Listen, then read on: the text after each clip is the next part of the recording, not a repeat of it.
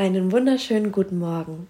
Ich bin Maika Hirschfeld von der Oase im Reitbahnviertel einer sozialmissionarischen Gemeindegründung in Neubrandenburg.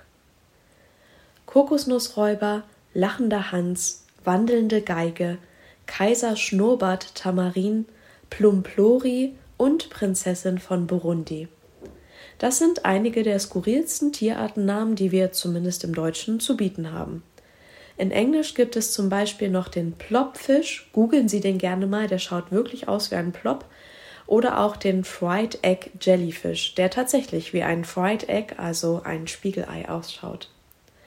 Meine persönlichen Favoriten sind Sparkle Muffin, also zu Deutsch ein Glitzermuffin, und der Schokoladenfruchtzwerg. Und auch wenn es erstmal appetitlich klingt, würde ich beides lieber ablehnen. Schließlich handelt es sich beim Sparkle Muffin um eine Spinne und bei dem Schokoladenfruchtzwerg um eine Fledermaus. Wer hat sich diese Namen nur ausgedacht? Und wenn wir schon bei seltsamen Tiernamen sind, kommen wir an einer Frage nicht vorbei. Warum heißt das Pferd eigentlich Pferd? Natürlich, weil es auf der Erde läuft. Würde es in der Luft fliegen, würde es Fluft heißen. Doch warum erzähle ich Ihnen das? In der Losung zum heutigen Tag lesen wir in 1. Mose 2 die Verse 19 und 20 Gott, der Herr, formte aus dem Erdboden alle Tiere auf dem Feld und alle Vögel am Himmel. Dann brachte er sie zu den Menschen, um zu sehen, wie er sie nennen würde. Jedes Lebewesen sollte so heißen, wie der Mensch es nannte. Also gab der Mensch ihnen Namen, allem Vieh, den Vögeln am Himmel und allen Tieren auf dem Feld. Hier berichtet die Bibel von etwas recht Erstaunlichem. Der Mensch wird in gewisser Weise beteiligt an dem Schöpfungshandeln Gottes. Es ist schon immer noch Gott, der die ganze Arbeit macht, aber er gibt dem Menschen dabei eine Aufgabe. Und die ist jetzt gar nicht mal so unwichtig. Der Mensch darf den Tieren ihren Namen geben. Und dieses Namen geben ist nicht etwas, das irgendwie willkürlich geschieht, sondern hat etwas mit dem Kennen und Erkennen der Tiere, ihres Wesens und ihrer Verhaltensweisen zu tun. Da kam beispielsweise ein Landeinsiedlerkrebs daher, kletterte eine Palme hoch und klaute eine Kokosnuss. Zack, das war der Kokosnussräuber. Dann erklang plötzlich ein lautes, hysterisches Lachen aus einem Busch. Dort saß ein Vogel mit einem verhältnismäßig großen Kopf und er wurde lachender Hans getauft.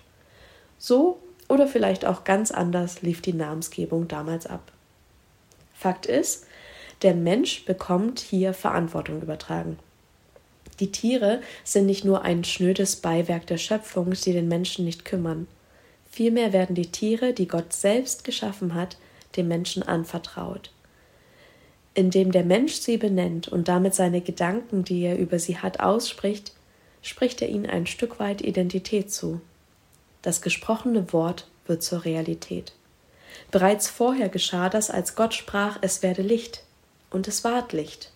Und auch jetzt wird das gesprochene Wort des Menschen sozusagen zur Wahrheit. Jedes Lebewesen sollte so heißen, wie der Mensch es nannte. Gott ließ den Menschen ein Stück weit mitwirken und ihm, übertrug ihm damit Verantwortung für seine Schöpfung. Und wie ist das heute? Übernehmen wir die uns anvertraute Verantwortung in und für diese Welt? Ein Blick in die Nachrichten genügt, dass daran schnell mal Zweifel aufkommen. So vieles liegt im Argen. Wo fängt man da an? Wo hört man auf? Das kann einen ganz schön überfordern. Ich möchte uns dazu herausfordern, ganz im Kleinen anzufangen. Lass uns auf unsere Worte achten, sowohl auf die gesprochenen, aber auch auf die Gedanken in unserem Herzen. Und lass uns überlegen, wo wir Gutes mit unseren Worten sehen können und wo es vielleicht besser ist, sich einen Kommentar zu verkneifen und zu schweigen. Gott gab uns die Fähigkeit zu sprechen und damit auch die Verantwortung und Möglichkeit, anderen Identität zuzusprechen. Jesus selbst spricht uns zu, ihr seid das Licht der Welt. Lass uns unseren Teil dazu beitragen, dass dieses Wort Wahrheit wird. Lass auch du dein Licht zu Gottes Ehre vor den Menschen leuchten, dass sie deine guten Worte hören, deine guten Taten sehen und deinen Vater im Himmel preisen.